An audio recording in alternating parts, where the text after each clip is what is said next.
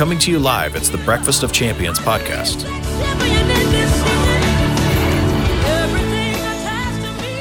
Good morning, podcast family.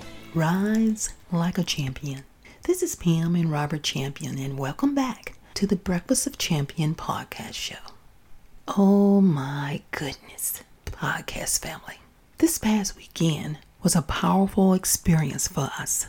We traveled to Greenville, South Carolina to meet with other parents whose children's lives were snatched from them in the midst of cruelty and violence, just as ours. Now, some call this hazing.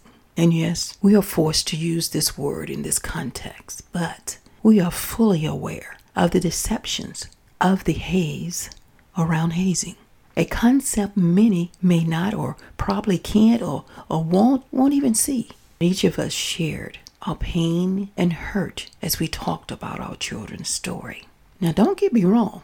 This gathering was not about being a helpless and powerless victim, but instead, there was a sense of power and unity. We all knew what some called hazing is essentially violence, an institutionally accepted ritual practice which is protected by the gray wall of silence. We all had the same goal, and that goal was to remove the haze around hazing and tear down that gray wall of silence.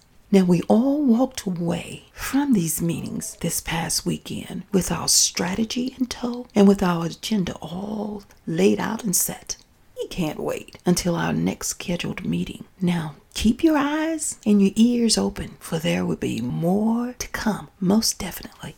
Oh, wait, I almost forgot. We are parents united to stop hazing. Push.